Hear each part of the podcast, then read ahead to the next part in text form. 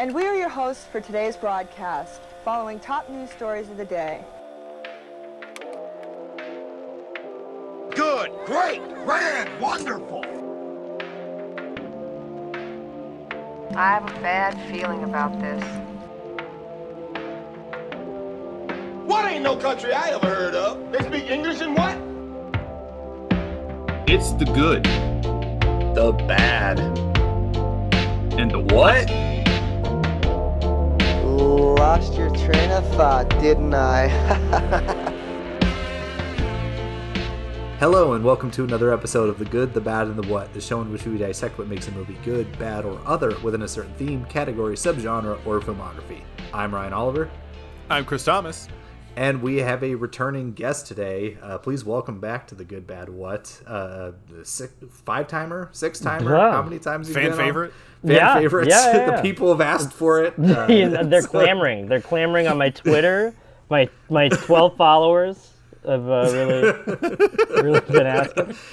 and they're all and they're all like Nazis because Yeah. I, I think that's all that are on Twitter slash X. anymore. Well, that and Um, I- allegedly. I- Yeah, that and I run a, a far right Nazi account, so that makes sense. Oh, Oh, yeah, yeah, yeah. okay. Um, but anyway, uh, Jordan Perry, welcome back to the good bad ones. We're just gonna glaze over that. Uh, Yeah, we'll edit, yeah, we'll yeah. edit this. no, I think if anybody knows you pretty well, they know that you're full of shit in many ways. Oh, yeah, than yeah, one, yeah. but, I- but I- especially on that. I, I would hope so. Uh, well, welcome back. We're happy to have you. It's always a good time. Um, and uh, I guess I'll kick it over to Chris. You teased it at the end of last episode. Uh, these are campy alien invasion movies, the kind of alien invasion movies that all they're 80s and 90s, but they're all indebted specifically to like the 50s style of like alien invasion sci-fi horror movies. So I'll kick it over to you to introduce the picks and, and explain the category a little bit. Yeah, uh, they're all cut from a similar cloth. Um, uh, uh, all pretty much start out to accomplish the same thing, but they take different paths to get there. Uh, two of them take somewhat similar paths, but we'll we'll get into it and shake that out when we, we go over it. Um, but you may be listening to the very last episode of The Good and the Bad and the What, um, because I realized very quickly after giving these picks that I have different taste in this genre uh, than the other two co-hosts on this episode today. Um, however, as stupid as it is to do so, I'm sticking to my guns. I'm keeping my picks in the original order in which I put them on the sheet. I'm probably going to lose the two fans that I had, uh, one of which I know is my mom. Uh, she's she's gonna stop listening out of embarrassment uh, because of the movies that I picked and where I placed them. Uh, I'm I'm sorry. I'm sorry ahead of time, but uh, I'm uh, just gonna read this out to the chagrin of anyone who's listening. Uh, for the good for today, I picked Killer Klowns from Outer Space from 1988, directed by Stephen Chiodo of the Chiodo Brothers. For the bad, I chose Invaders from Mars from 1986, directed by Tobe Hooper. And for the what, I chose Mars Attacks from 1996, directed by Tim Burton. First line of defense, I'm going to say, is that I would say that this is an Oops All Bangers episode, personally, in that I enjoyed all of these movies to one degree or another. I think all of them have their positives and all of them have their failings. However, I put them into a specific order because of a couple of choices that that may turn contentious, may turn into fisticuffs. We'll see as the episode goes on and as the beer continues to flow. But we're gonna start with the good pick, which is Killer Klowns from Outer Space. Oh, that's okay. That's the good one. Sorry, I was still confused. I just wanted to make sure we were all on the same page here. That the good pick is Killer Klowns from Outer Space. Got it. It was a night like any other night. Then something happened.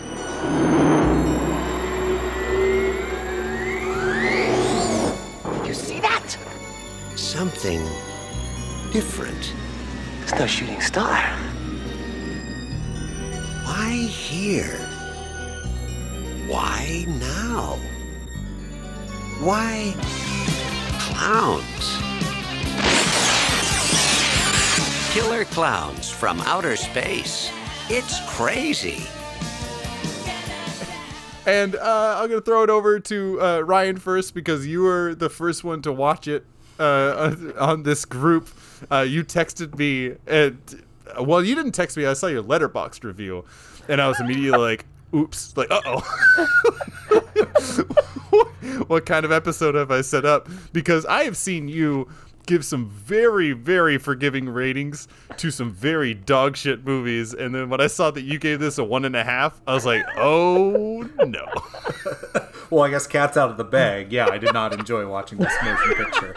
Um, and, and, yes, I've given some forgiving reviews. I, I, you're right. I mean, like, I find fascination in failure.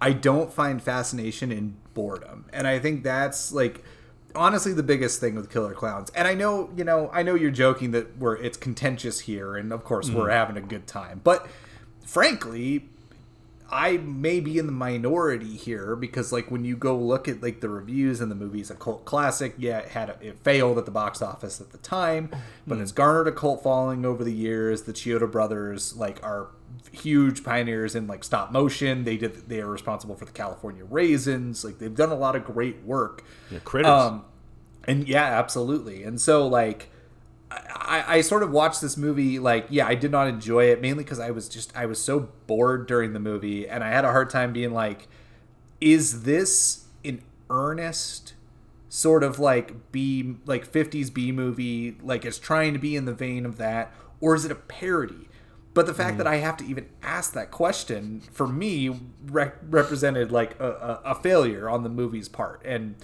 I, I think the other thing for me, and like we'll we'll dive in more, and I want to hear what Jordan has to say. I don't usually like this argument because I feel like a good movie should play regardless of whatever rating it gets, right? Uh, but like this is one of those movies that vastly needed an R rating. I think mm. like the PG thirteen really really drags it down. Um, it's like they cut away from any of the thing. There's the one like uppercut decapitation that happens. Um, and then which there's like, awesome. which is awesome. Like it's like the best part of the movie. And then there's like one f bomb, and it felt like they had to cut away from everything else in order to make those two things happen.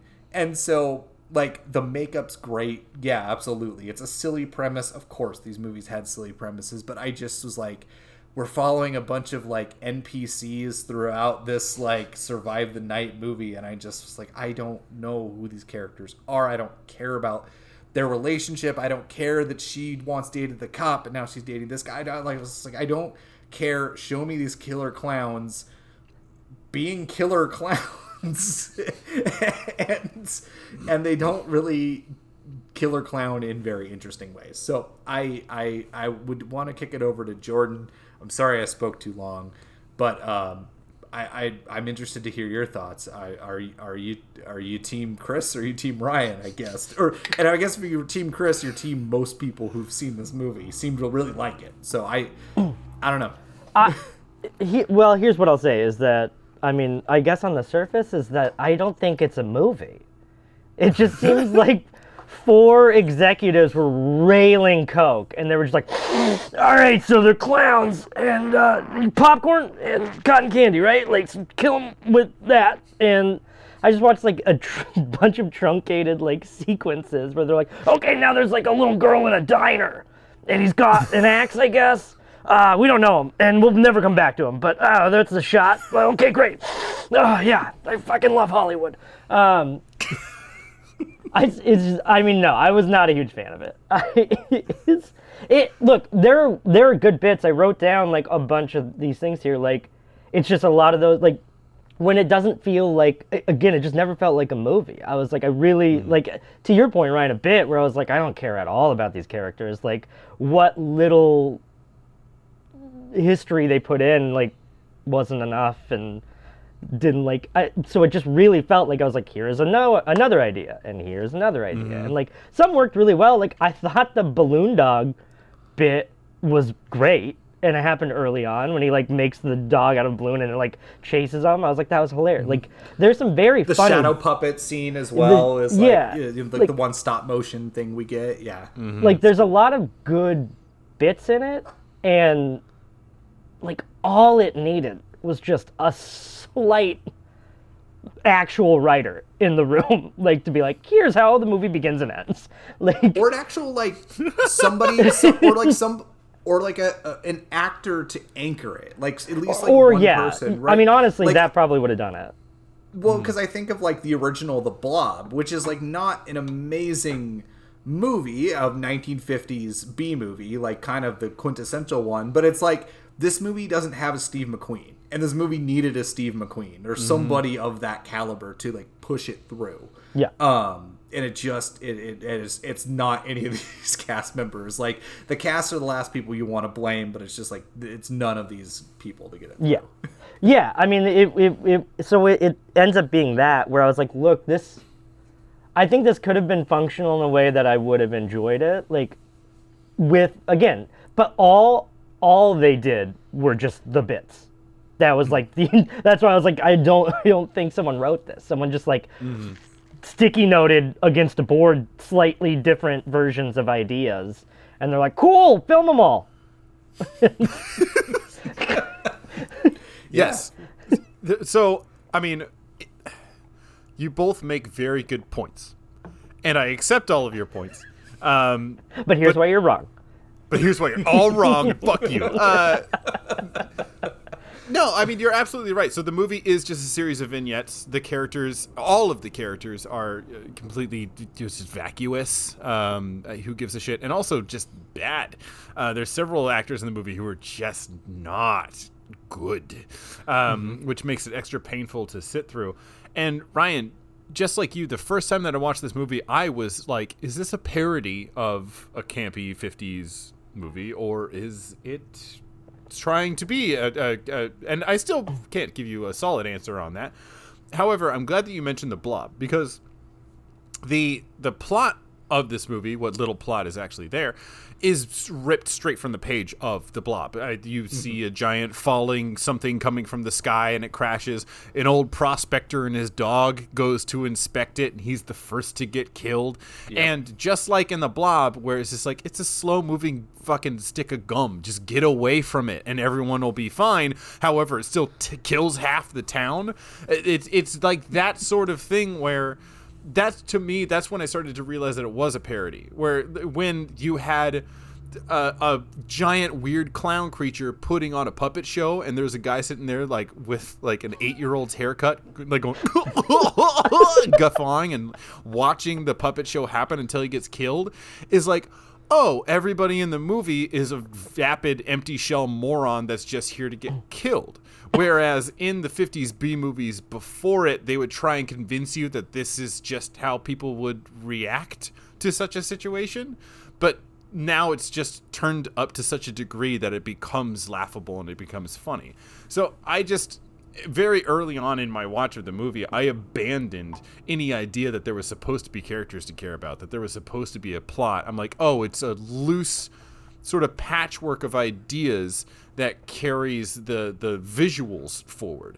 So then when the visuals for me went to the forefront, it was like, okay, so then I'm looking at the matte paintings. I'm looking at the animatronics. I'm looking at the makeup. I'm looking at the puppeteering. And at that point I was like, oh, all of that shit is super fucking impressive. And when it's a movie that's made by three brothers who work in special effects, who worked on Critters, who worked on Ernest Scared Stupid, um, who worked on all The these amazing quality creatures. is yeah, Ernest pinnacle- Scared Ernest Scared Stupid. Stupid.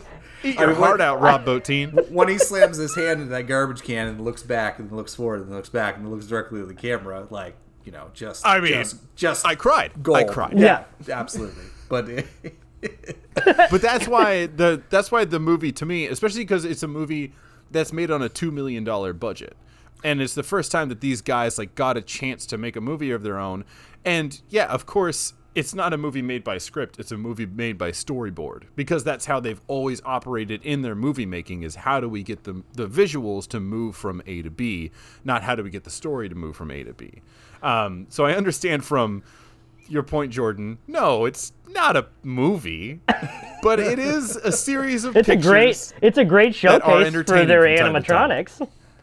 Yeah, totally. Like the the talent in that is on display. I think for for no, I I, I agree with your, your your points, Chris, and I, I'm glad you do have an affinity for this movie. I mean, like I I hope most people like most things that they watch. Like nobody sets out to be a hater the second they go into something. But I think I but do. for for oh, Jordan's a notorious hater. um. Dissuade me. um, but I think for me, like you know, to, to go to your point, you, you mentioned that like you picked up that this was a spoof uh, because of of like the, that they were sort of heightened to the level that they like past the level that they were in these 50 movie 50s B movies which were mostly done in earnest and still kind of campy by just sheer virtue of the resources that they had Right. and I, I I do agree with that point but I was thinking about like I was kind of looking back to our episode we did um, where we talked about specialty spoofs. I think it's episode 88, I want to say, or maybe it's a little later. But when we talked about Black Dynamite and and uh, Your Highness and the editor, and we talked about Black Dynamite, where like that movie, when we both saw that movie, neither of us had a huge like knowledge of the blaxploitation genre, but the jokes were still funny. And so, therefore, the movie was still very funny, and now the movie's extra funny because we have a greater context of the genre. And so, I feel like this movie, if it was a true blue like spoof that it was set out to do, I feel like it would be funnier even without the context of the 50s B movies. And so, it's like, in order to, I guess, find it funny, I feel like you have to have that context, which I think we have a fair idea of it, but I just like whatever gags. I, I just don't feel they don't. For me, I just didn't feel they landed, and so like I was like, you really have to sort of dig uh, for for the humor here. Yeah. Like it's it's like oddly specific. Um, Yeah. you know, but I mean, a lot of comedy's subjective, hit. so Yeah. you know, Yeah. for sure. A lot of it doesn't hit eh, because the mm. dialogue is really terrible, but then also because of the the plot is so so bare bones. There's like weird cutaways that they'll use to sort of mask scene transitions where like the sheriff and the boyfriend who's a, a, terrible wooden actor are like, "Oh shit, we got to go do a thing." And then we'll uh, uh, like we did it several times where we cut to a convenience store where there are two clowns who are shopping Yeah. Yeah, for stuff, but we're like, but we've seen them just randomly kill every human that they come across. But then these two are trying to purchase items from the shelves, but then like, why? And they don't have money, and we never see them use those items ever again. And they're kind of like, it's like Zat. They're just going through and just knocking stuff off of the shelves. this movie no- wishes it it's- was Zach. this movie wishes. That's the biggest burn that you can. But but no you're i mean but you're right it's like that's weird like it, all I, okay the only thing i wanted to say because i really don't have much else and i want to pass the buck i want to hear what you have to say jordan but i was one thing i was amused by whether they did it on purpose or accident i don't know but I love that the police station is clearly just like an office building that they slapped like a police Yeah. sign out of it. Like I, I was like, whether that was a legitimate joke or unintentional, I laughed. So I'm like, kudos, like good work, movie. Uh, but it's just like clearly, like you see the shot, there's just a bunch of drawers behind them, and I'm like, this is clearly just. Like, like a real estate office or something that's that some producer was friends with. I would And say was- that's I was that's just where they worked. it was like Yeah, Kevin. It was like production Kevin. Smith making fucking clerks. Absolutely it's like the uh, yeah absolutely that's it's just like the production offices that's a good that's a good read I, well, Jordan, no, I was gonna. point? I was just, I was gonna bring up like as you said like these weird fucking cutaways where like because again back to the point where it's like not really a, a movie so they're like using these vignettes to like transition if I mean that's a bold term to use uh, but but the I'm thing, giving the more the movie more credence than it deserves. Yes. But also, it's back to that. I think what Ryan said. I think it's back to that point where it's like, even if this is exactly how the movie was, like, if those random moments were just like the convenience store scene, if those were all like landing well, then I, w- mm-hmm. I wouldn't think anything of it. I'm like, oh, this is like chaos, but like great. Like all of these things are really funny or really weird, but it's just like we go from a terrible actor walking around in the woods fighting cotton candy like to just some people like all of a sudden he's on a motorcycle and there's like a mm-hmm. gang in town and i was like those bits would land if they were good bits but like Well, and it, it's it's not like a dissimilar sort of setup to something like humanoids from the deep or or something where the idea is that we have creatures and the creatures got to attack someone. Yeah. So uh, I don't know. We'll just get some extras, and the extras will be a biker gang, and the extras will be some guy on the pier, and they, so it, it, they like reverse engineered from the monsters, which I Yeah. get. It's yeah it's killer clowns from outer space, so you can't mm. go into it expecting like the biggest, most highbrow mm. idea no of to start with. And I think it was something you said right in the beginning, Ryan. Honestly, I feel like if nothing else changed other than rated R, this would have been a much more entertaining, like Definitely. jaunt. Yeah. I I think like that really did hinder like this type of a of a movie. if you're gonna soup up one of these like 50s B movies, it's like you want to like repurpose it for like a modern age. I feel like, I mean, not to keep going back to the Blob, but if you look at the remake of the Blob from 1988, which is very Fucking R rated, rocks. which is great, it's awesome. Like that, I mean, Have we talked about that yet? Yeah, we did. We did a whole episode on remakes. We talked about the Blob and uh, 13 and then Ghosts. Oh, that's Um, right. That's right.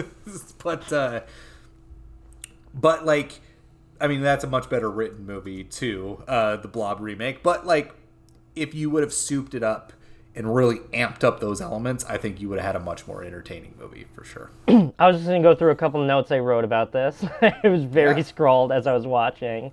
I liked that the very beginning of the movie, there's a character that just goes, "Ugh, cops," when he drives by. Yeah. and this aside from like obviously one of the lead characters being a police officer i was like man this movie's really anti-cop so it's that's a check plus in my like they're all inept they're all idiots. Like the one old guy is just like a dickhead and then just gets turned into a puppet. Like Yeah. and then at the very end they all just all the cops show up after everything's over and i was like fuck was this based in la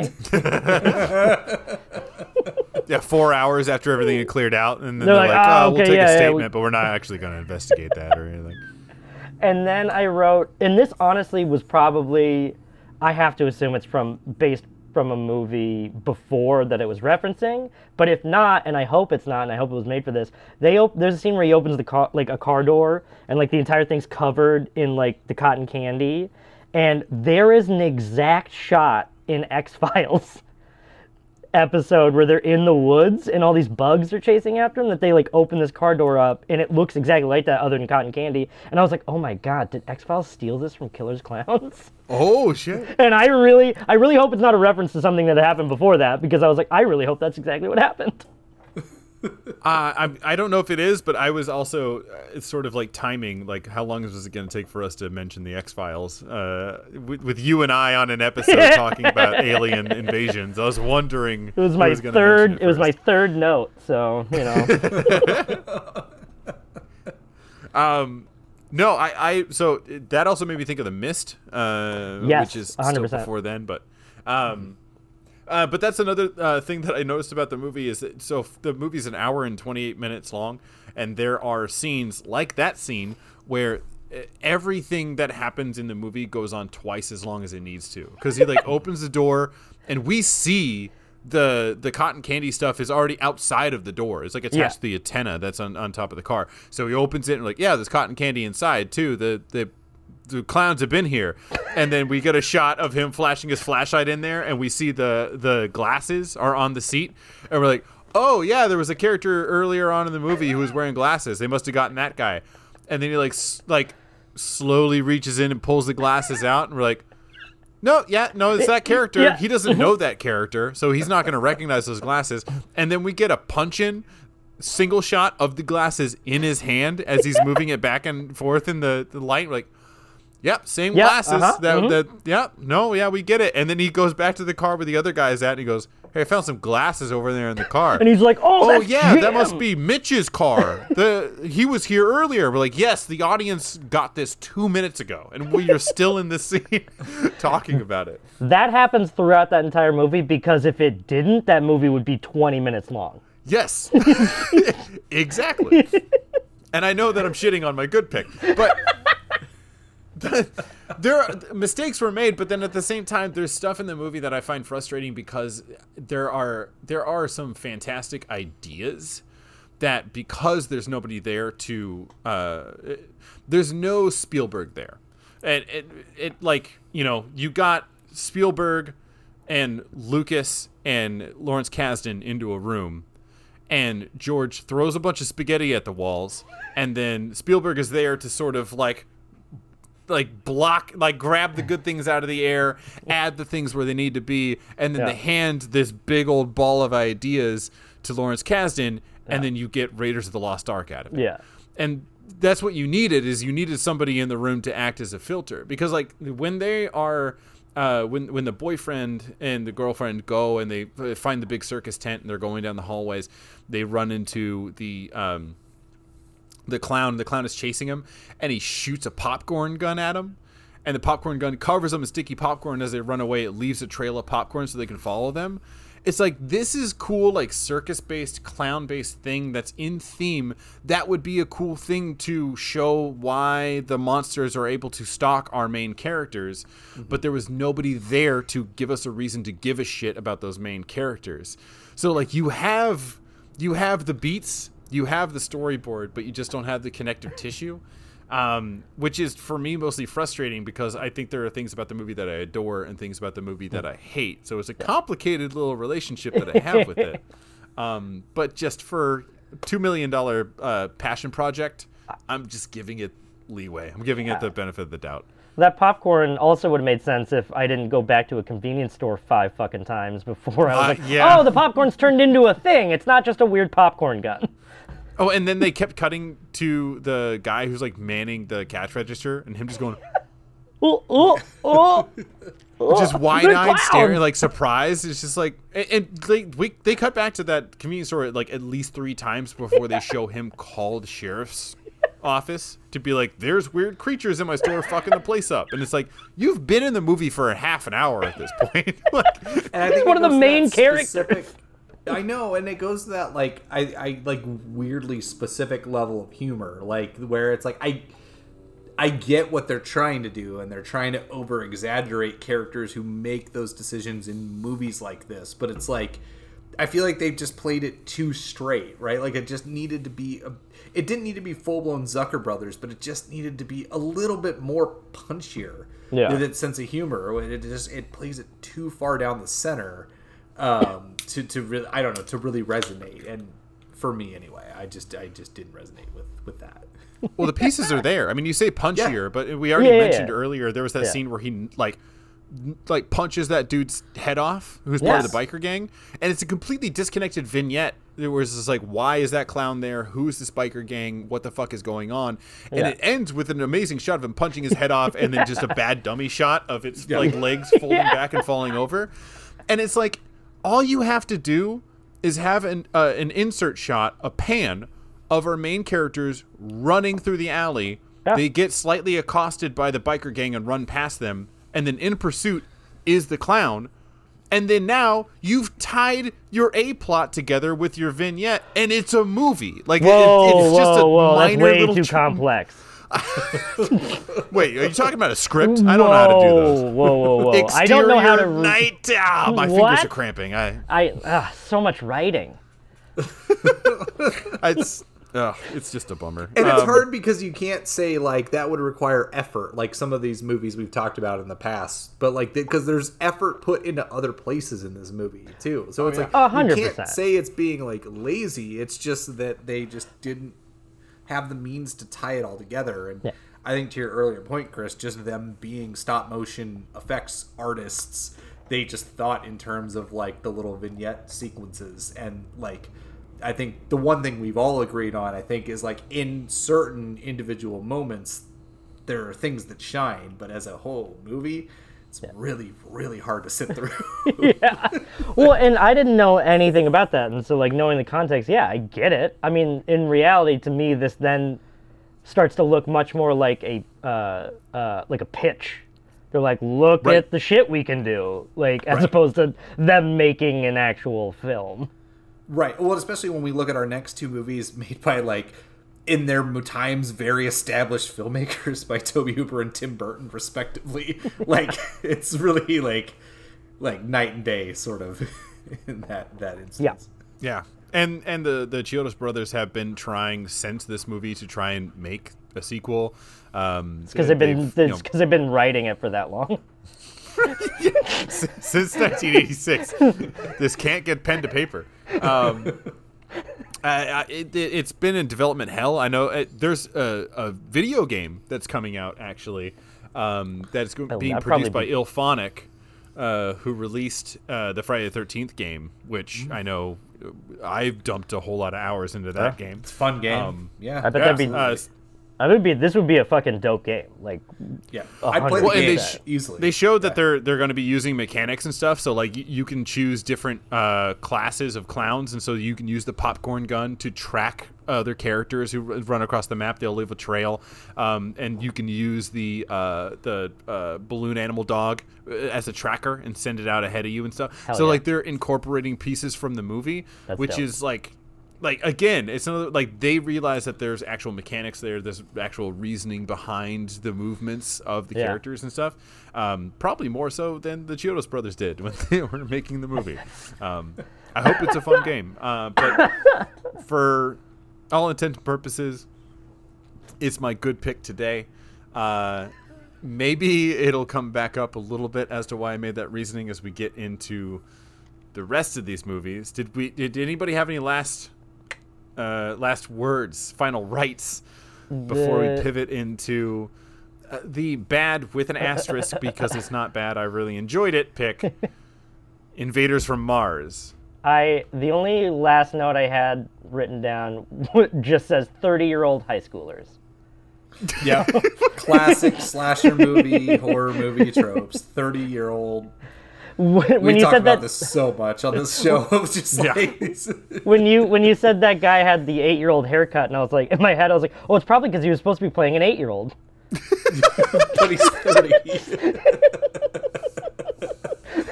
okay, that was it. That's all I had. No, no, it's. I'm glad you brought that up because it's like we, we we try and call that out every single time we talk about one of these movies where it's like the teenagers and you're like, um, yeah, how many years were you held back? Like, Hello, fellow kids. yeah, how do you do, fellow kids? David Gardner just woke up to a nightmare in his own backyard. But no one will listen. We landed right back there, right behind the hill. No one will believe. I told you he needs psychiatric help. And soon, no one will be left. Dad? Are you okay, Dad? Fine. Because something strange is happening to the people of Willow Creek. Everything's fine now. And David Gardner is about to find out why. David! I'm gonna find my mom and dad! I'm back! Cannon Films presents Tobe Hooper's Invaders from Mars. There's no place on Earth to hide. But as we launch into uh, Invaders from Mars, uh, this was actually a first watch for me. Um, and again, it's filling in a Tobe Hooper blind spot, as I've been doing over the past few years. Uh, it's also filling in a Dan O'Bannon blind spot, because Dan O'Bannon was a writer on this movie. Dan O'Bannon is, of course, uh, the writer of uh, Dark Star, uh, the writer of Alien, um, and uh, writer director of one of my favorite movies of all time, Return of the Living Dead, uh, which we have not had on an episode, but we will need to have an episode that will be six hours long, and for five hours, I will just talk about Return of the Living Dead because Also- I fucking love that movie. Also wrote another of my favorite of all time in another Tobe Hooper movie, Lifeforce. Yes, Uh, and we will have Lifeforce on an episode. I cannot wait. I love Lifeforce. I I don't know anything as my Tobe Hooper blind spot is Tobe Hooper, so I don't think I've seen anything he's You've done. seen Texas Chainsaw. Oh, that's that's it. Okay, then yeah. I'm sure there's ones I just don't know. Um, I looked up. Eaten Alive. Poltergeist. Oh, okay, I've Poltergeist. seen Poltergeist. Yeah, I've seen then I've seen the like main ones he's done. But I I looked up I looked up Lifeforce only because I guess I mean, fuck it, we'll get into it when we get into it. But I was looking up what the kid was watching on TV in the movie, and it's fucking like it's his own goddamn movie. Yep. Yeah, yep, yep. This was this was part of a, a three picture deal that Tobe Hooper signed with Cannon Films, um, which one of them was Lifeforce, which coming soon to a good bad what, and probably coming soon to Corn Screen. I, I I'm shocked we haven't Oh. done it before. I'd Um, be curious to see how people would react to Lifeforce. I will be upset if people are not into it because it Hmm. rocks. Um, it does. But he did. But he did Lifeforce, and then he did the Texas Chainsaw Massacre Part Two, uh, okay. and then Oh, this, yeah. and then yeah, and then this remake of Invaders from Mars. Uh, we're part of the. Are you the mad at me? Dog will hunt. Uh,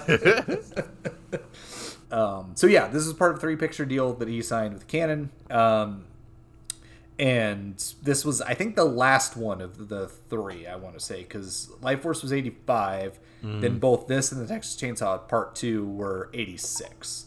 Uh, Yeah. I just didn't. I didn't check the release dates, but I'm pretty sure it was Texas Chainsaw and then this. But um, either it way. was it was and they, they very clearly used like the underground uh, sets from texas chainsaw 2 Oh, yes. for part of this movie I mean, hey, if you have the resources to do so, why not do it? Um, yeah of course But like you said, this was the first time watch for you. This was actually a second time watch for me, and I think Okay. Jordan, it was probably a first time watch for you as well, right? This whole series was a first time watch. I realized I'd Oh, never snap. seen. I realized I'd never seen uh, Mars Attacks either. So I this is the first time across the board for me. Awesome. Well, I guess I should would ask you since I went first in the last movie. What did you think of Invaders from Mars?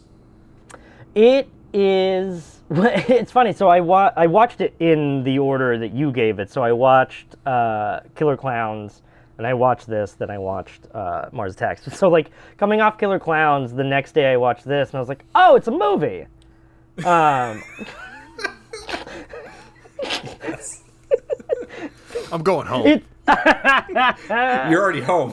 oh shit yeah, I'm turning my computer off. Uh, well, no, I mean, look, I, I, I enjoyed it. I understand, honestly, I understand within the context of the framework, maybe why you put it in bad, because this one is, I'd argue, the least campy. Like, it's, it's campy here and there, but it is, it's pretty straight for, it's pretty straight laced as, as far as, like, its, its portrayal of this thing. Like, it's just wanting to redo a movie and, like, so in that essence it's also not great. Like when i watched it i was like oh i would rather be watching the better versions of this movie. Um, but again in saying that like there were a lot of bits that worked for this. Like i mean the kid actor is not great. Um, which is a real bummer because No. it very much relies on that kid and ooh, uh, and but there was like I mean I remember I go back to my notes here I because the dad's like the first victim in this. And dude he had such like sugar water energy from MIB that I had to like make a note of it like he did pretty good in it and like it there are like this movie while it's not like fantastic like compared to Killer Klowns, like there's moments that are like they like genuinely can feel unsettling. Like there's a few bits I'm like, oh, this like it it worked out. Like even if the kid's not a good actor, like this idea that it's him by himself now and like literally the two people, his parents who like he should be relying on are like immediately got. And Yeah. he's like now Yeah. having to figure it out. So like I I I and it was it was fine.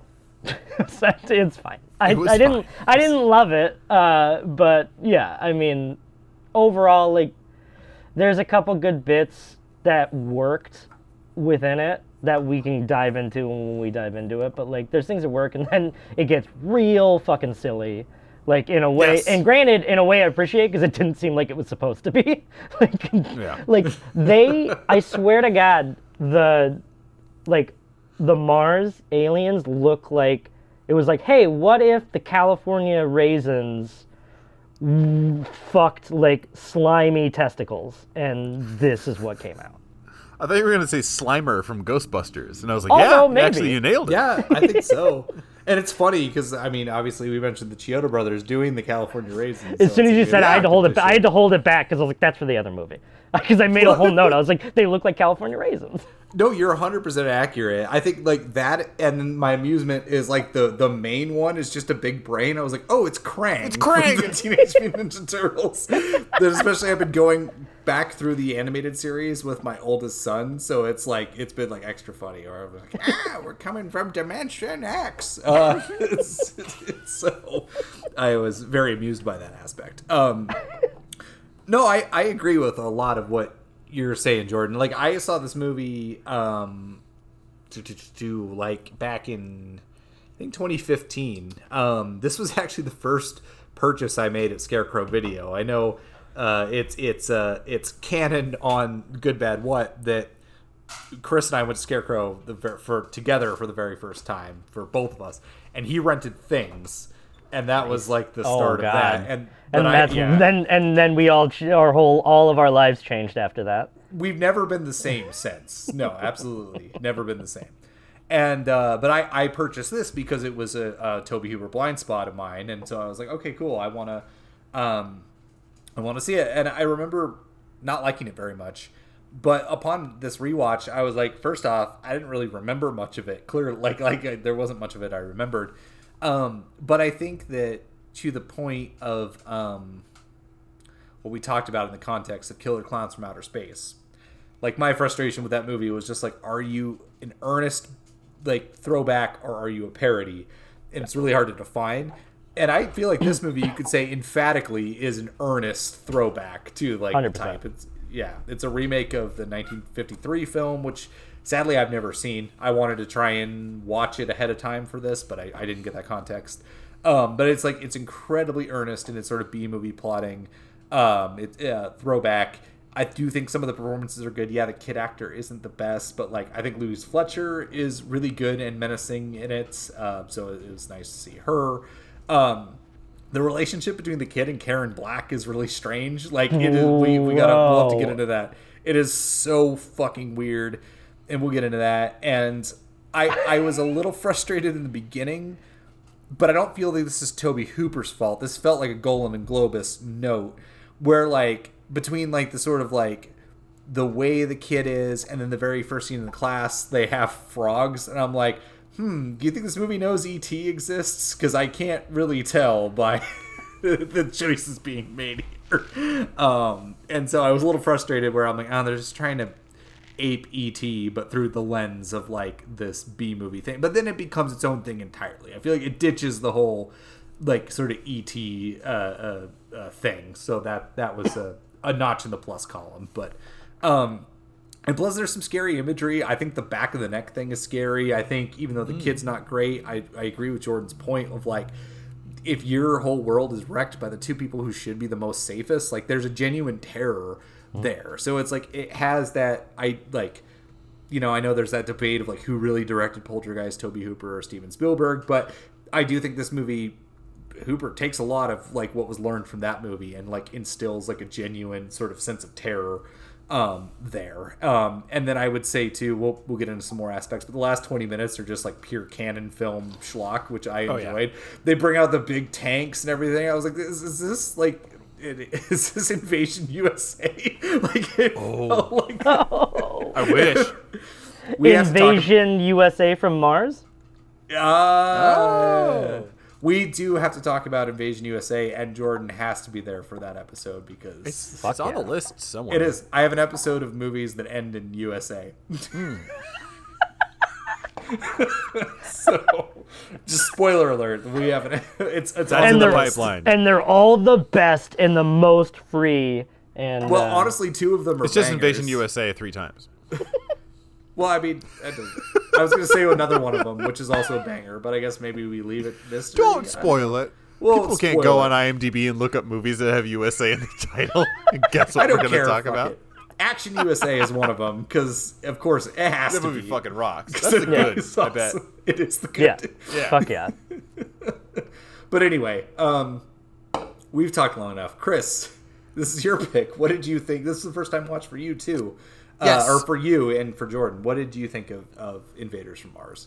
I felt bad that I put it into the bad category, which is why I moved it to, to be like an, an oops all. I made a motion for this to be an oops all bangers, and it was denied because of Killer Klowns. But uh, I, I I so this movie to me like this one sticks the closest to the 50s b movie formula uh, Mhm. which we've already covered um, and, and so i think ultimately for for me that's why it didn't like either edge out into a good or fall into a, a what because it's just not weird enough or it's not good enough and and we've seen of course um, you know uh, invasion of the body snatchers which i watched just because I had a, a hankering to watch a good alien invasion uh, body snatch movie. Um, oh my god, I fucking love Invasion of the Body Snatchers, 1978. The re- oh my god, I uh, I love that movie. But it was upon like watching that. I watched that before I watched this, and then I was just like, yeah. I mean, like it falls into sort of like the uh, uh, well-worn ground. It's already a remake of a movie from the 1950s, and especially after knowing that the movie is written by Dan O'Bannon, who made like revolutionary scripts like Alien, and and then even Return of the Living Dead. Like the entire reason that people associate brains and zombies wanting to eat brains is because of his scripts from Return of the Living Dead. Like that's Yeah. where it all started. Like he he does this with his with his writing and then to come into this movie and it be like oh this is just like a, a retread of all the tropes of the movies from the 50s but nothing there's no real new spice to it um, and then Tobe Hooper like you sort of said he he brought what he learned from working on poltergeist but i would even argue that he just is trying to recapture a Spielbergian movie because there's imagery in the movie, especially when um, uh, the the kid who we've said is not a great actor. Um, uh, Hunter Carson is the name of the kid. Uh, when he first sees the spaceship coming down outside and he looks up, he's like, "Oh!" and there's just flashing lights on his face. Immediately, I'm like, "It's Close Encounters of the Third Kind." Like uh, I recognize all of this imagery. Uh, it's a it's a movie that's led by a child actor who's supposed to be the hero of the story, which is very Spielbergian. There's lots of attempts at lens flares and the way that Yeah. things are framed and the motion of the camera. Just reminded me of Spielberg light. And so it's just like I would like to see Tobe Hooper do Tobe Hooper. I would like to see Dan O'Bannon do Dan O'Bannon. And because everyone kind of fell back into a comfortable realm, nothing really shone through for me. And it's just like, uh, Yeah. boilerplate, like like Jordan said, it's fine.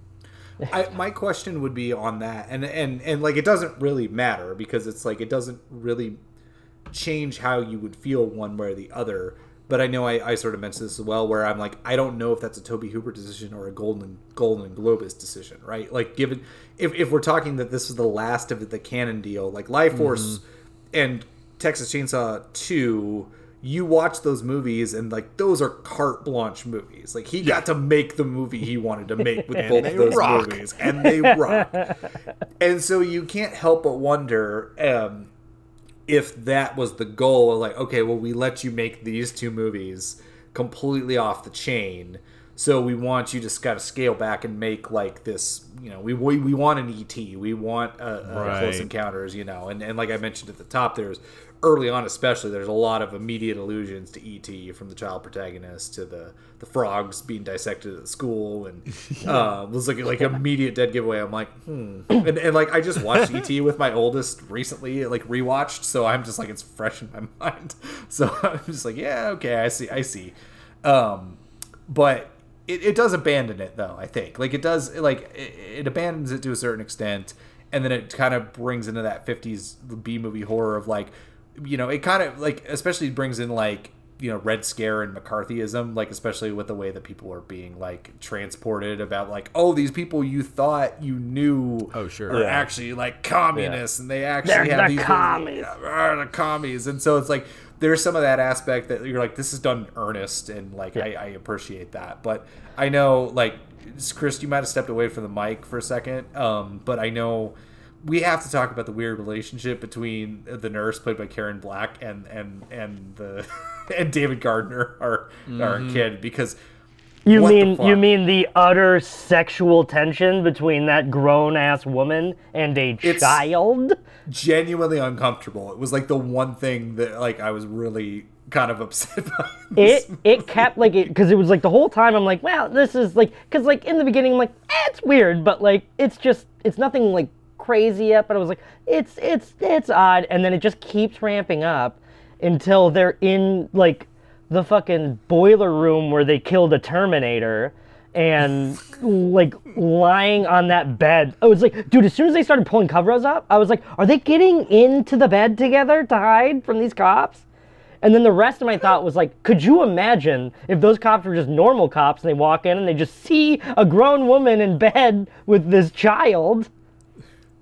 Ah, It's it's absurd. It's Ah. like the the I forgot the real life like but the the thing that May December was based off of. Like Yeah. that that was like starting to remind me of that. It's like uh what's happening here? Cuz like at first you're kind of like it's just like they just do it weird. Like weird and wrong and inappropriate cuz I'm like it'd be one thing if she was already sort of like suspecting weird behavior from everybody and then he Yeah. starts to be, like be like ah my teacher and my classmate are like really strange and so she's like ah yeah i've been kind of like noticing these strange things too.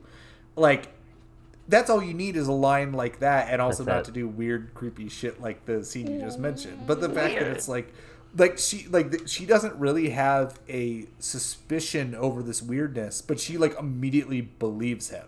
Um and then like yeah ri- it, it's, right off the bat. Right off the bat. And like I know it's vindicated by she sees the thing in Nurse Ratched's the back of her neck, and she sees it on the girls, and I was like, I get it, I do get it at that point, but it's just like it's just so awkward and uncomfortable, and I was like, why is this here? Why is this a thing? So it's funny that you mentioned the sexual tension between those two characters because they're real life mother and son. Are they Get really? Yes. out of here. That's so much worse. Oh That's her my biological God. Uh, I had no idea. I had no idea. I, no out. idea. I mean, I know Karen Black. Like she's in Nashville. Like she's an established Oh, like, actress. But I my this, oh my god. There's God, some- I'm so upset. This is some real Oedipal shit going on. Oh this is like no. only God forgives. So- That is the But real life. worst. You know what? I'm back on your side. Put this one in the bad. Fuck this movie. Holy shit. I as soon as you mentioned they're like, man, the sexual tension between these characters, I was just like, mm. I'm just gonna let them get to the end of this thread before, before I interject. because you're right. I thought the same thing. Where it's like, and I, I think it's I think it's a matter of like the the characters themselves are. She believes him so wholeheartedly, and she's also the only character besides the parents who actually like give a shit about the kid. Or I, Yeah. I guess you could say the same thing about um. Oh God, I need to look up the actor's name. Uh, uh, James Karen, uh, who is also he, he's a, a, a Hooper and a Dan O'Bannon alum, uh, because he is the real estate agent in Poltergeist, and he is uh, one of the uh, Uneeda uh, uh, health supply employees in Return of the Living Dead. So he's been on both Was- sides of those. I thought that was kind of interesting. Was he the shows the military guy? Yeah, he's Or the the, like, the military guy. general? Um, Yeah. yeah, the general that actually, and who's mostly ineffectual. Every time everyone at that ending point is like running out of the sand, he just stands there going, "No, Or the fact that they, David!" the fact that they were He like just ten. sen- s- sends them in with the dynamite and the the rope. Oh, pull them oh, back! Pull them back! But also, like when the when they're inside of it, they're inside of it, and the kid's like ten feet away, and he's like, "You have to come on!" And I was like, "Just go grab him. He's a child. just, put your hand out. He's right there." Look, I did it. I did appreciate the scene just because it was a nice big explosion when they rammed the truck into the shuttle that was oh, like they're trying to delay. Oh hell yeah! It was like- Also, was there an explanation? I I very well could have missed it. Why did they want to blow up the shuttle? Was it just because? just they were just like, fuck, fuck going to space. That's where we live. Because live.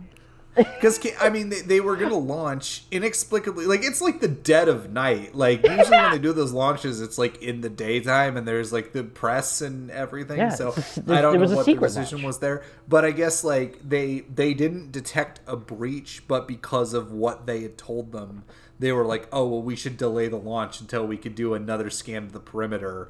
And then inexplicably, the some body snatched person uh, just driving that semi just rams through and I also I also love I also love that they have just some random weird technology that can like 3D like map a truck approaching the like launch pad. I was like, why why would there be like an Atari level graphic system showing this truck and not a camera? You it's it's 1980. You have security cameras.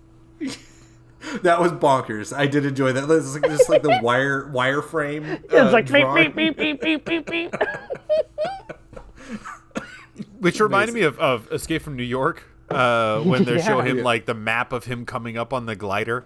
Uh, Oh yeah, is- I was thinking about the opening about like the year is 2019. Oh, New. York is now a designated war zone. Just like that's that. but yeah, you but you're right. The hangar, uh, uh, what like when he's driving in.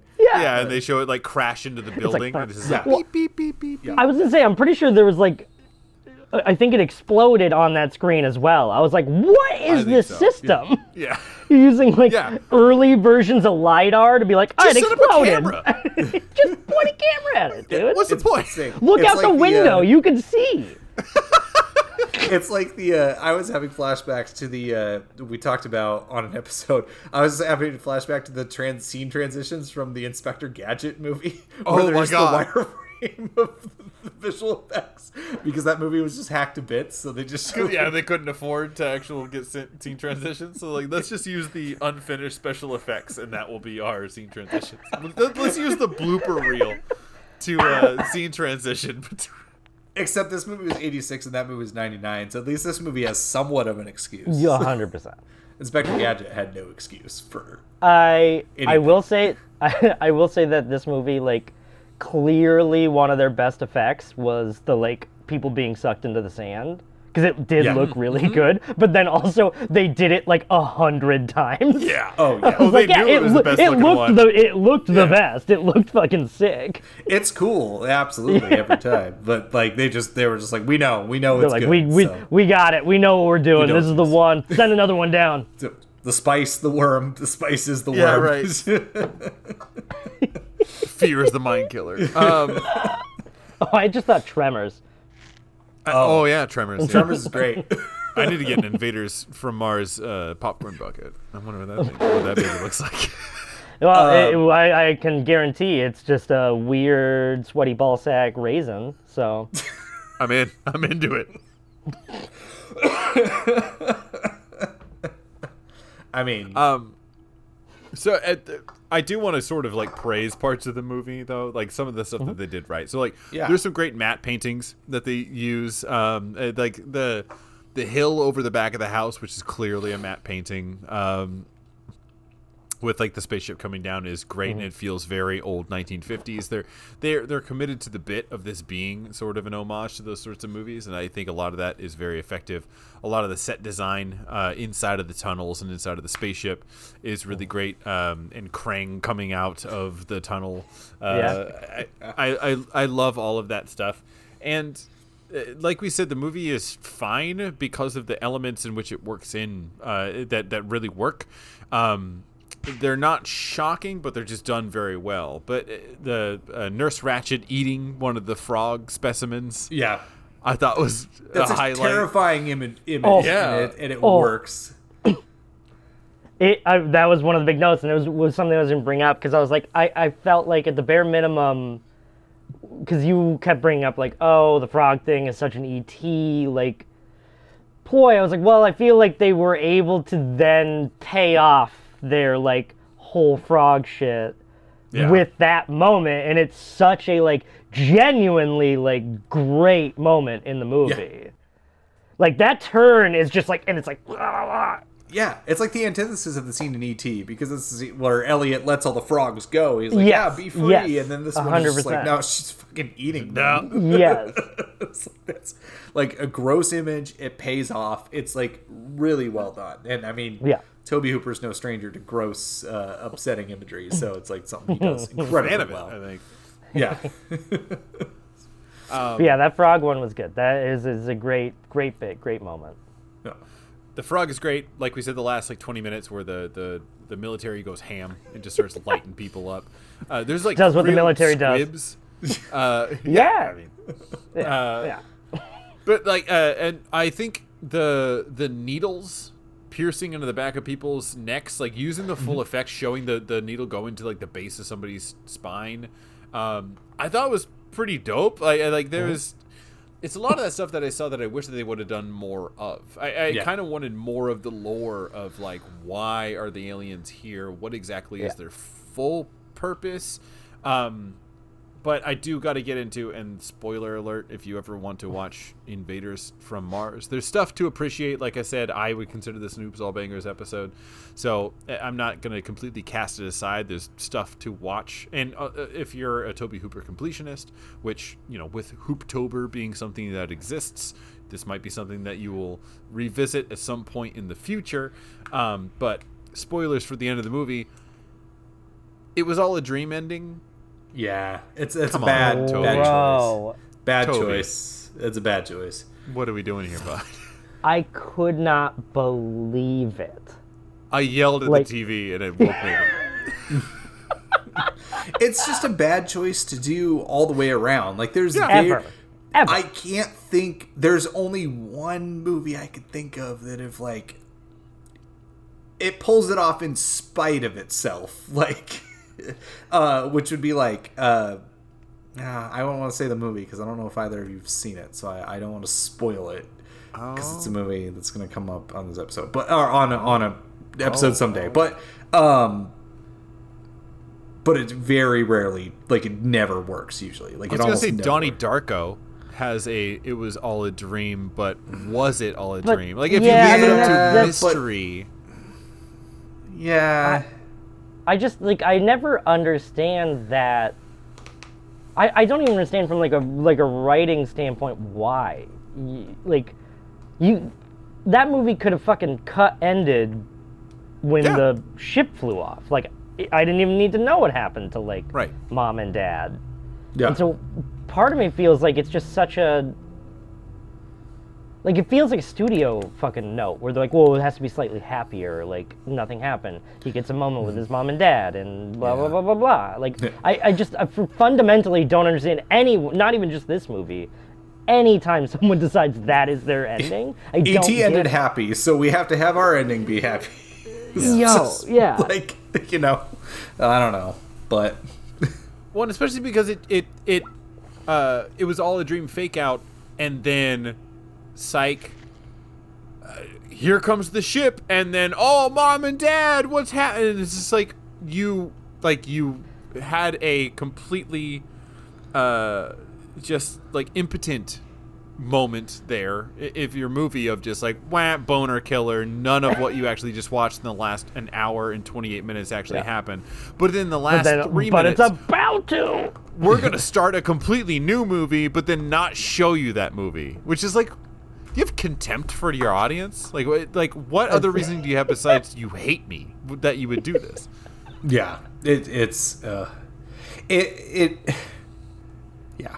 I don't want to just like have it be like a compare, but it reminded me of a, a another kind of it's all a dream or like a thing. Uh, it's uh, Spike Lee's Jungle Fever. I don't know if either of you have seen that I've movie. seen that. But talk about a movie that you're like kind of like it's a movie I was like I'm hot, I'm cold, I'm hot, I'm cold. I was like cool. I'm not actually about to meet this movie on its term. For the thing is, and oh oh oh oh. Spike, shoots you the foot. decided to end it that way. What's so? And it's kind of similar here, where I'm like, this is pretty solid. This is pretty solid. It's like, Did uh, some oh, things. Oh, wh- why? Why do you do this? Like, I don't know. And again, I do feel again, I, I don't. uh, Tobe Hooper's not perfect. I don't want to like bring in like the auteur like worship element, you know, because it's like the dude did some not great movies also, but I can't help but feel this. In this one, kind of being one of them, but I, I can't help on this one being like producer's note on a few things. Like, like this is one of those. This is where I'm like, I can't imagine he made that call. He's made some not great calls, but that's one I'm like, this feels like a Golan Globus like note that was like, you Yeah. need to have this in the movie, which doesn't excuse it. I just, I, I have a hard time thinking that he made that call.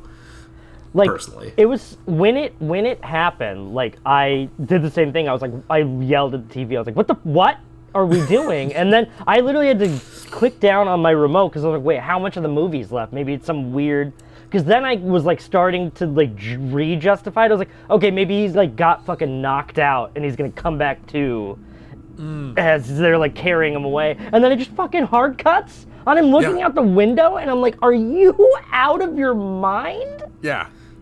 Freeze frame of him screaming, ah! And it's just like, yeah. well, don't tease me for, like, you can't be like, psych, nothing, nothing exciting actually happened. It was just a He kid didn't- asleep.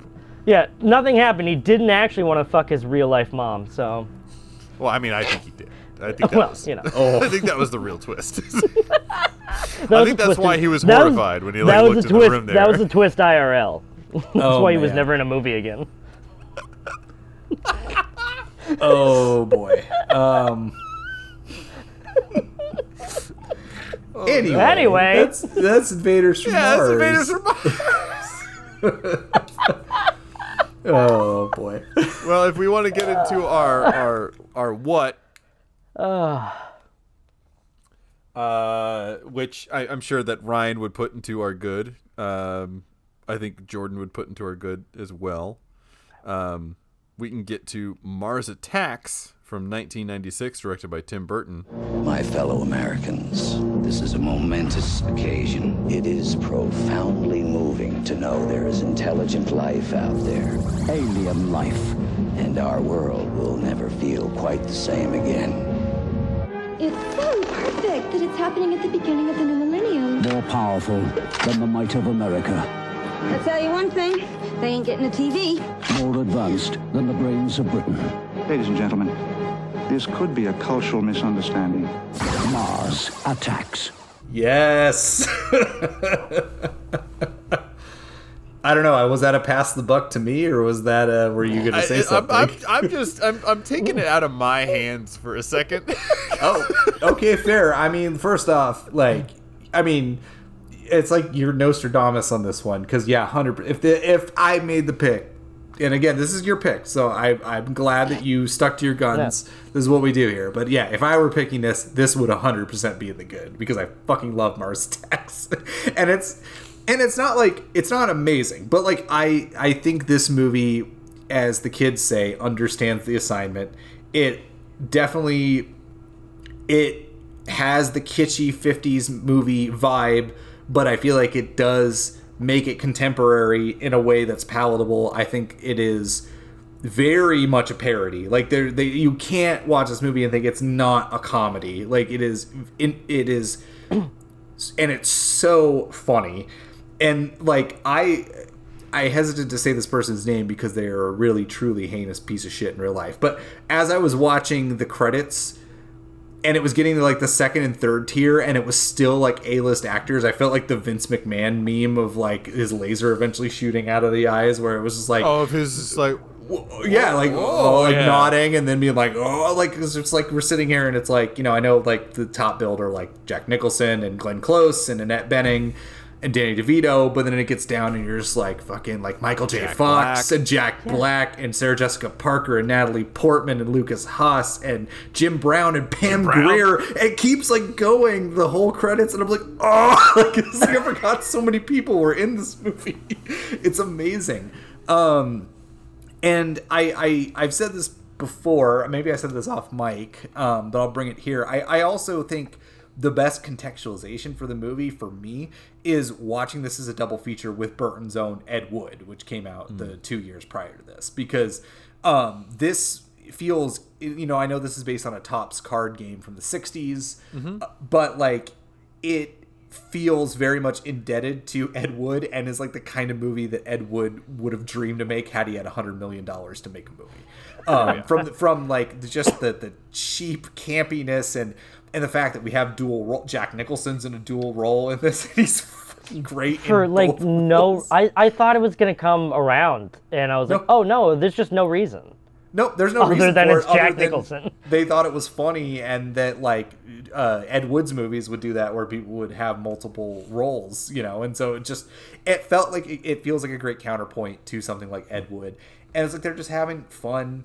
And you know, two movies came out in 1996 in which the White House were attacked by aliens, and this is the good one. Um, is the Wow. I famously hate Independence Day, so I'm just well, you're famously there. wrong, so it's okay. That's fair. I, I will own up to that. I will own up to that, but I do not like that movie. Uh, but I love Mars Attacks. Um, and I hadn't seen it in years, and so I was really happy you put it on this episode because I was just like, man, this movie is so much fun. Um, everyone understands the assignment, like, and I love to like we'll get into spoilers. I love like especially the build up is great. The first initiation, like the first contact, and that like everything going to shit, and then watching so many of those A-listers or future A-listers just bite it in that sequence, like people who are in only half the movie because they just get fucking wrecked. It's Yeah. amazing. But I've spoken too long. Um, Jordan, this was the first time watch for you, as you mentioned, right? Yeah, very, very first time. I it was one of those ones because like it's just it's such, I mean it's such a big film and it's like such it, like it's so much in the ether that I assumed I had seen it at some point, and like I started and I was like, there is no fucking way I watched this movie before, so this was the very first time. And then part of it was like because I also knew, you know, like it, it.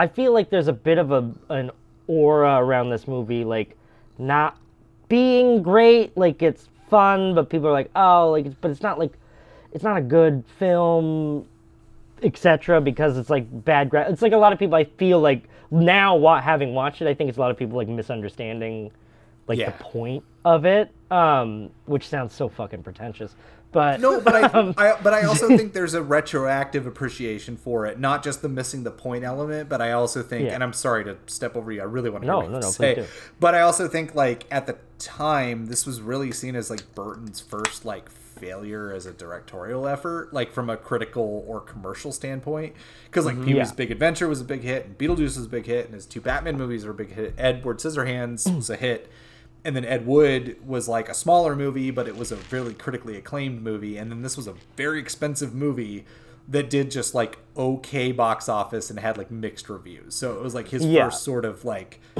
not successful mm, quote unquote but i also Yeah. feel like in the years since when you're looking at like context with like planet of the apes and charlie and the chocolate factory and alice in wonderland and dark shadows Yeah. you're like no this is still very much his spirit is very much alive in this movie mm. And yeah, so like I think a lot of those reasons I never really like then re-sought it out. Sorry, that was very loud. Um, I never like seeked it out because I was like, ah, it's just like whatever. So again, thank you for being on here because I probably would have never watched it. and like, dude, within within like five minutes, I was fucking busting up laughing. Like this movie is like it's so good. Like I was like more upset that I had taken so long to finally watch it. Like it's such a funny idea. And as I'm sitting here watching it, because I'm like going through all these things I want to talk about and like things I'm looking up, I realized it came out the exact same year as Independence Day. And then I was like, how the fuck did both of these movies come out together? Because like this is like this feels like such a direct response to Independence Day.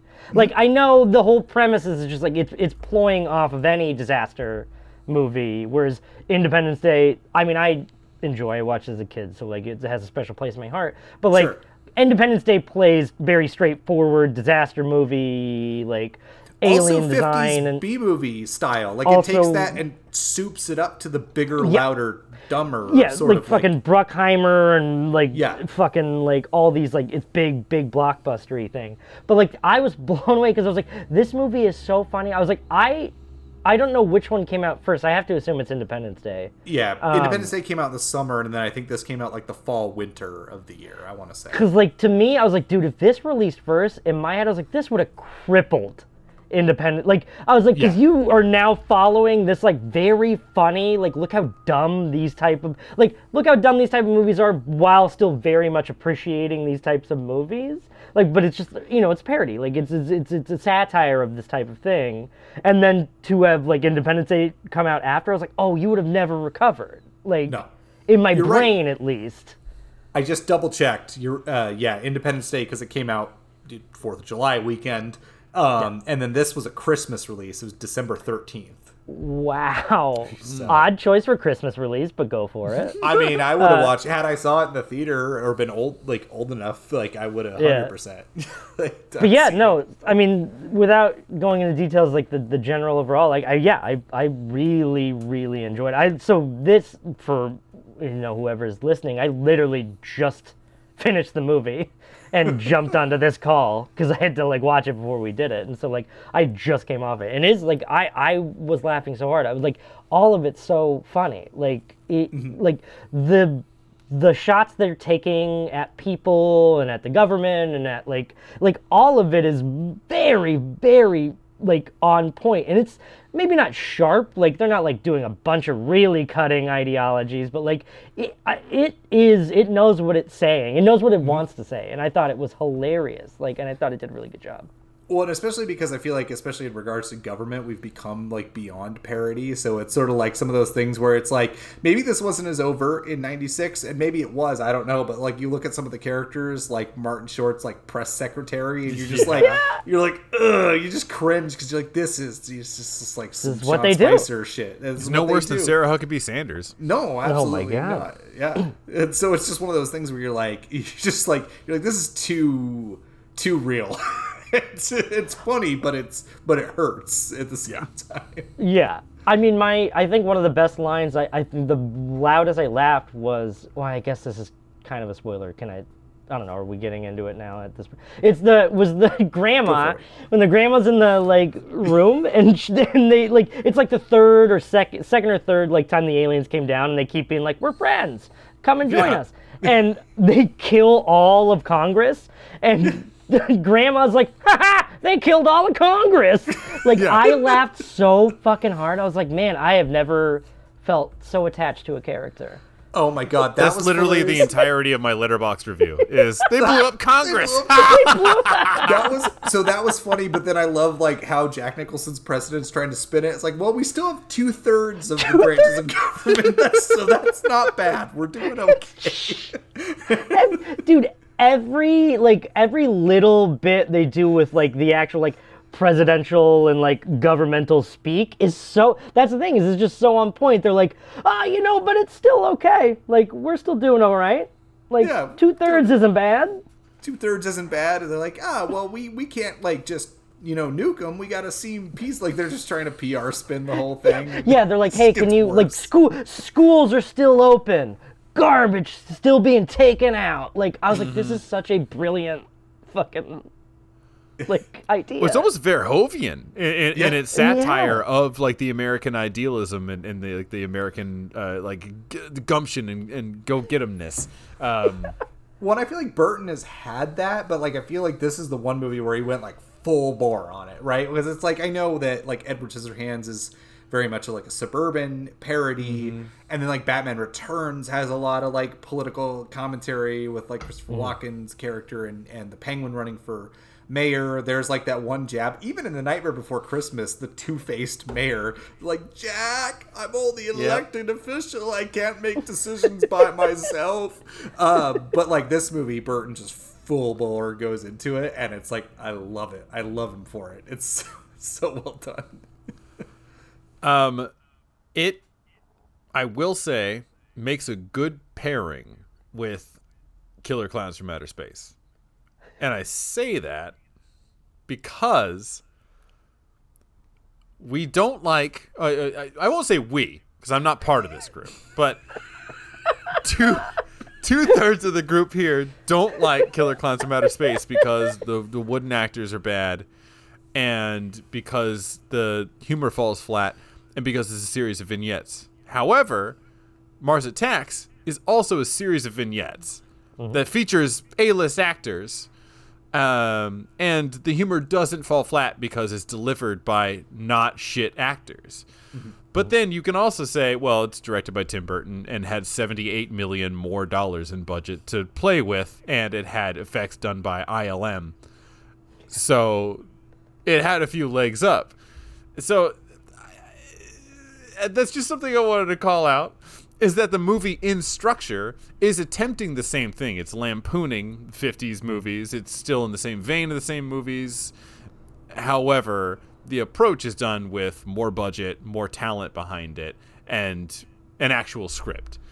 So then it's able to accomplish more. But I think the actual script part is exactly where the two movies differ. Like I, I don't disagree with what you're saying whatsoever, but I think that like the the thing is and again a comedy is subjective, but like this movie's funny. Like Killer Mm-hmm. Klowns from Outer Space is not funny. At least not to me and not to Jordan. I don't want to put words in your mouth, but it sounds like that's not.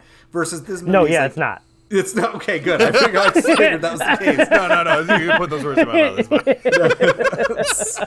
so that's the problem is like the movie doesn't have a script versus this movie like clear or allegedly doesn't have a script. We're insinuating. I'm sure it has a script. It's just not a very good one. And so this It's not written in words. it's not Right, written in words. There's wingdings. and this movie is actually funny. I agree. Yeah it's a vignette structure of loosely connected things. But it's like but the full scale mania and the political commentary the social commentary Oh, it's a uh, much like- bigger scale, yeah, than small big- town. much bigger Yeah. scale absolutely and like and just like the performances by and large are fantastic there's not a wasted performance in this movie i think everybody is fantastic and i think the other thing too is even in a movie like this that's a lark there's even enough room to have some semblance of like characters actual characterization and actual like groundedness to it, which is also important. Like Killer Klowns didn't have that. Versus like this, I love Jim Brown in this movie. He is phenomenal. And like Jim Brown and Pam Grier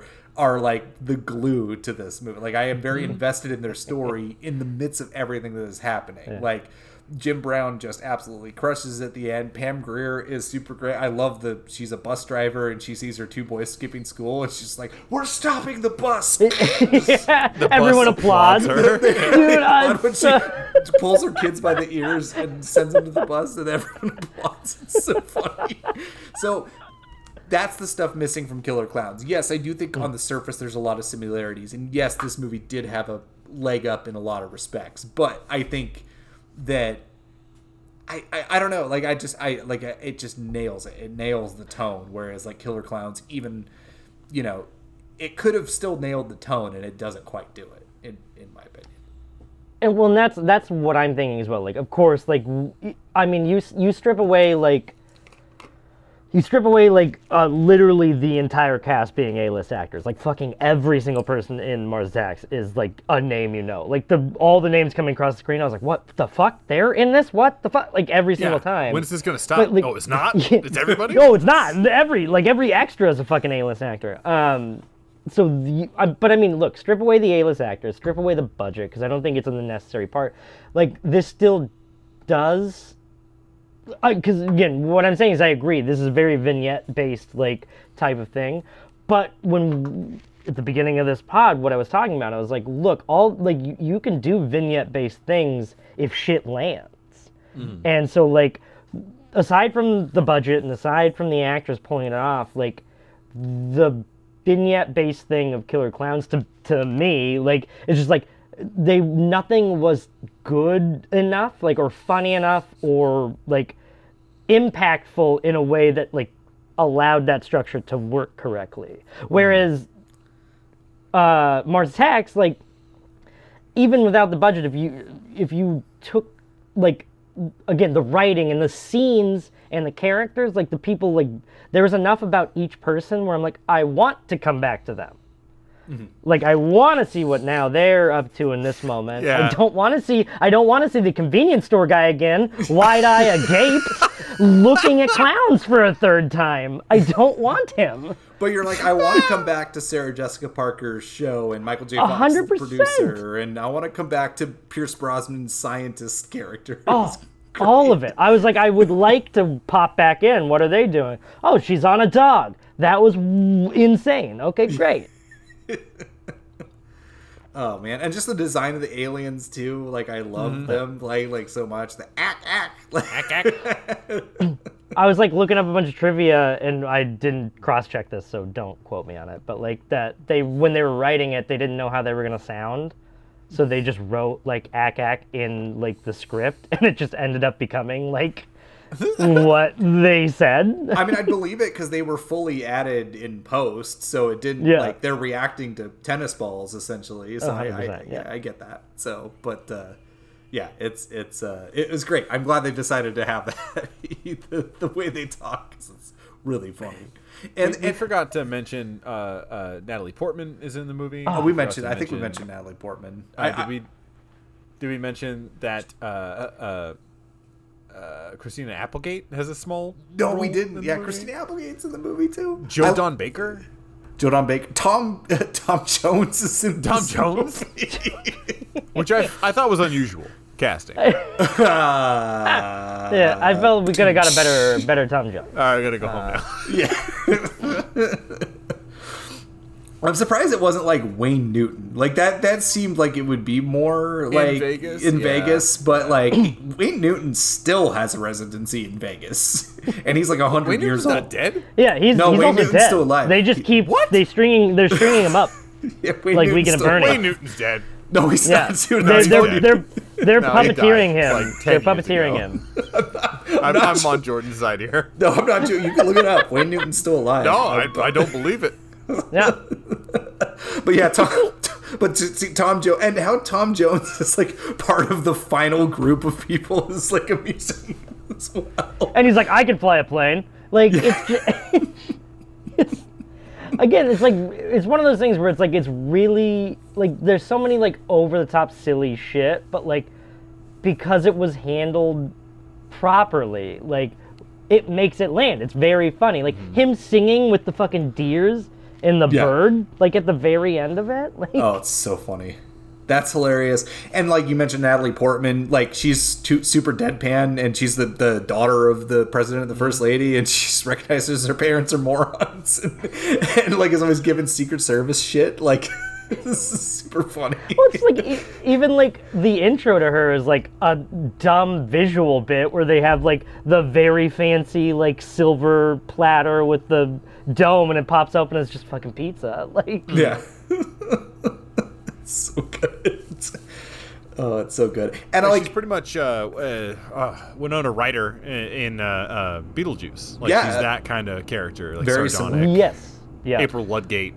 Like, uh, Yeah, Yeah. but she plays it well. Uh, like the, it's it's a good performance. Um, oh, there's one I, I and mainly because obviously you know he's not in movies anymore. But just, I loved seeing Michael J. Fox in this. Like it was it was mm-hmm. really nice to see him, and I forgot how good he is as like the sort of slimy TV producer. Like he's really really good. But I mean, even that, like his fucking death scene is played so funny. Where they're like, they're right next to each other, and there's no reason for him to be crawling on the ground, but he's just like, and they're like reaching out, and but they're right next to each other for no reason, and then it's just the hand pops out. yeah.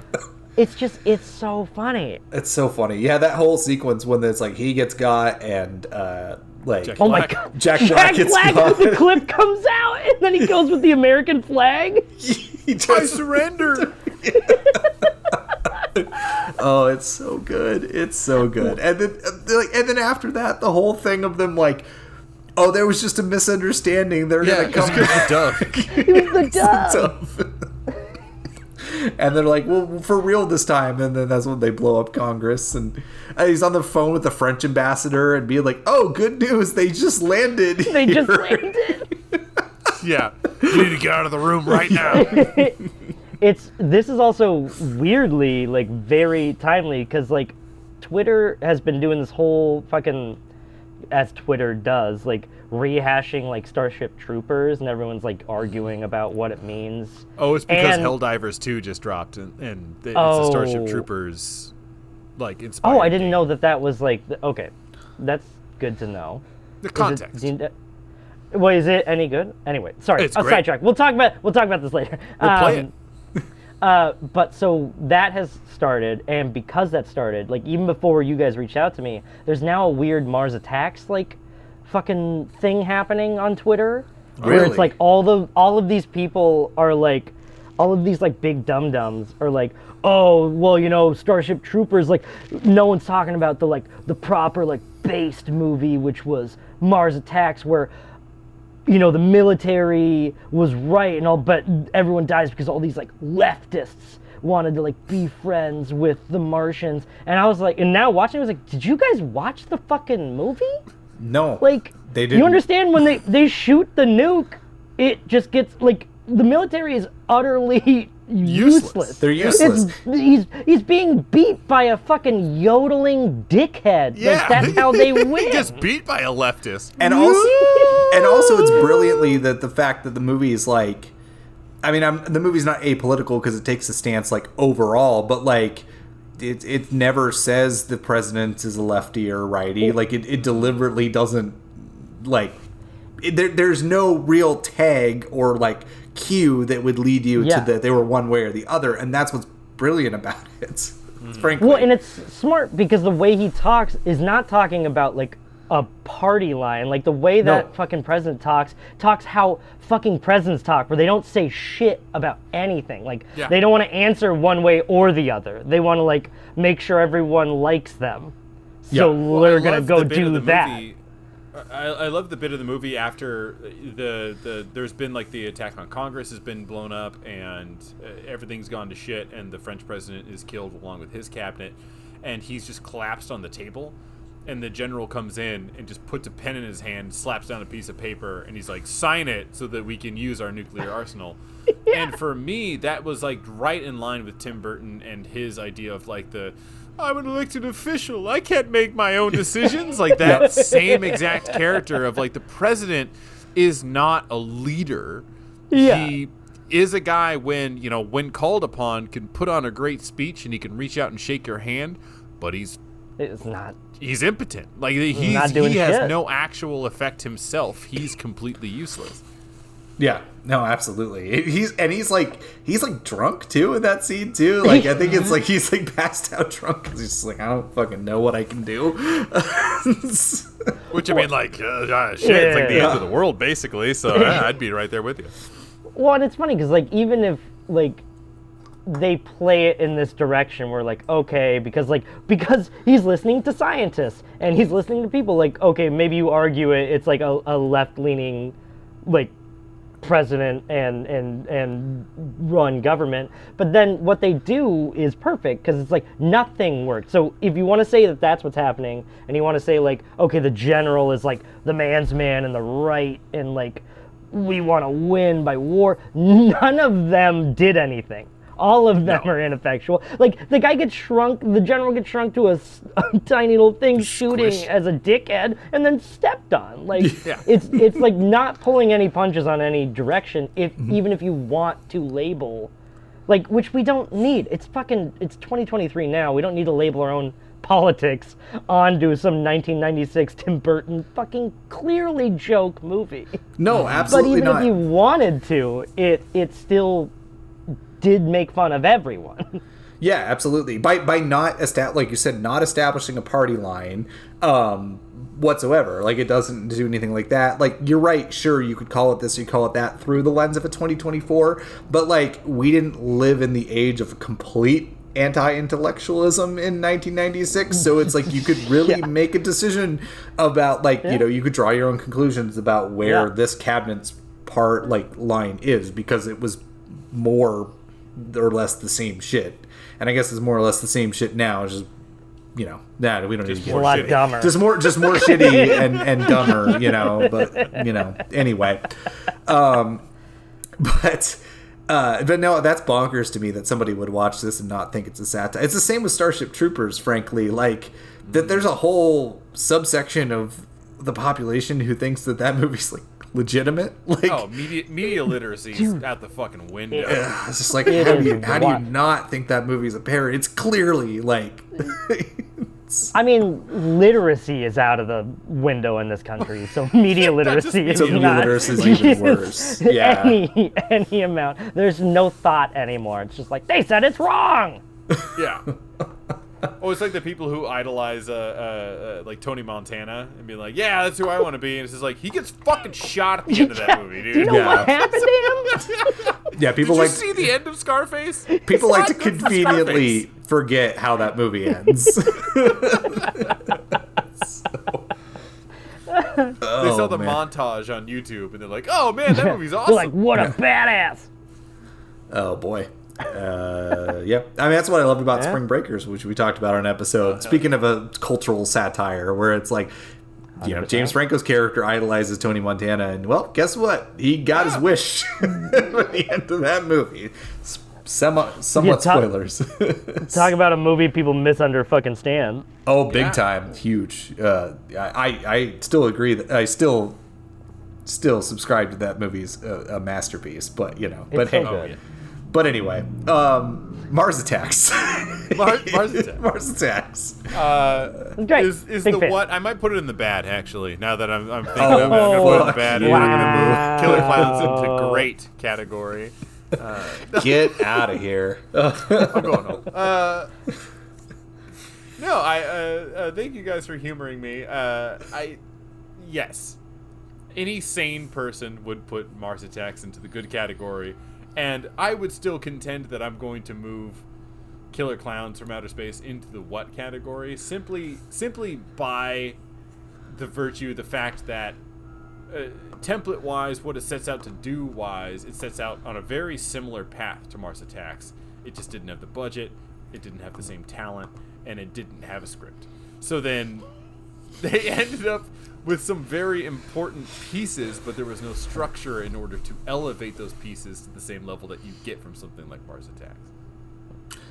I, I will say it is like I mean look if you look at it it is a weirder movie. Like as as weird as Mar- Mars Attacks is like Killer Klowns is like if you put it in restructure that framework it is a weirder film like the mm-hmm. guns and the weapons and the shit they decide that they want to do like yeah it is a weird film It is weird for sure, and it's like I think the frustrating thing about it is because it's weird and because you could see the potential for what they wanted to do, and it just doesn't Yeah. quite live up to that. And the problem too is I I I. I and it's hard to really even like you know you want to be like yeah they didn't have x y and z resources especially compared to mars attacks but i feel like the budget wasn't the problem because like they could have really Came down to the script, yeah. yeah, it came down to the script and it came down to the PG 13 rating. I think that was the two Yeah. biggest things that hurt Yeah, that movie. yeah. And Mars Attacks is PG 13 too, but I feel like it stretches that PG 13. Oh, yeah, it does. like, like people are just getting fully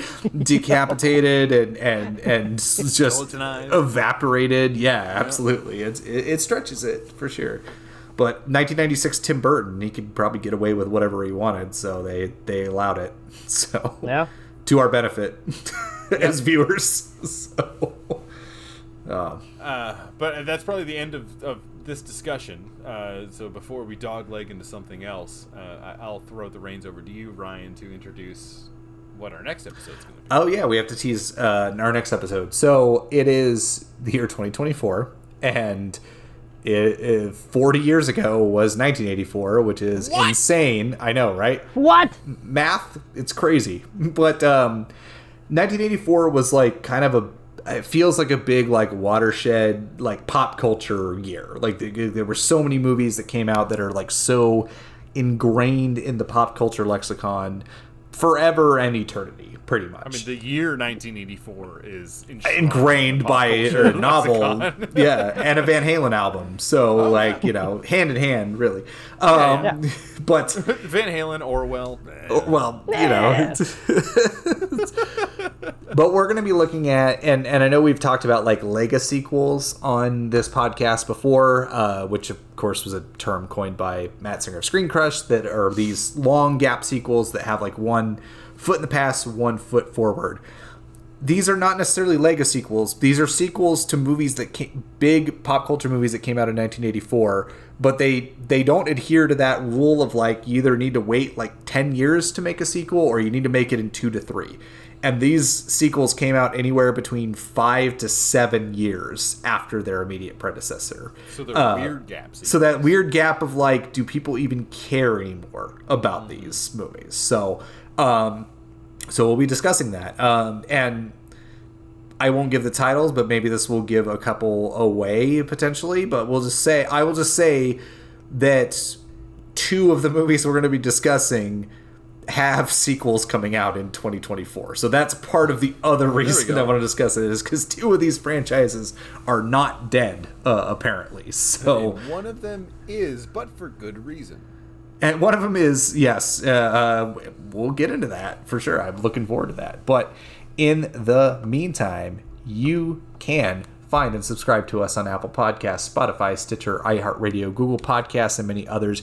You can follow us on Instagram at the Good Bad What, or you can email us at the Good the Bad the What at gmail.com. Our logo comes from Michelle Parkos, and our theme music comes from Paco, whose portfolio and sound company you can find the show notes respectively. Jordan, where can more people find you online? We'll start with you. Hi. Uh, yeah, I, I have an active Instagram. It's Jordan underscore F underscore Perry. Um, other than that, I'm viscerally unemployed. So if anyone uh, is rich and wants to make a TV show and hire an operator, hey, your guy's here. Please do. Absolutely. Jordan's a great camera operator. Um, and then, Chris, where can more people find you online? Uh, I wouldn't, but you can find me on Letterboxd as C underscore T H O M. You could follow me on Letterboxd at Ryan underscore Oliver. You could follow me on Threads at Riley90. That's R Y O L I E 90. Or Blue Sky Social at Ryolly no 90. Thank you for listening. Jordan, thank you as always for joining us. It was a great time. And we'll be back next week with the years too late but too early sequels to Watershed 1984 features.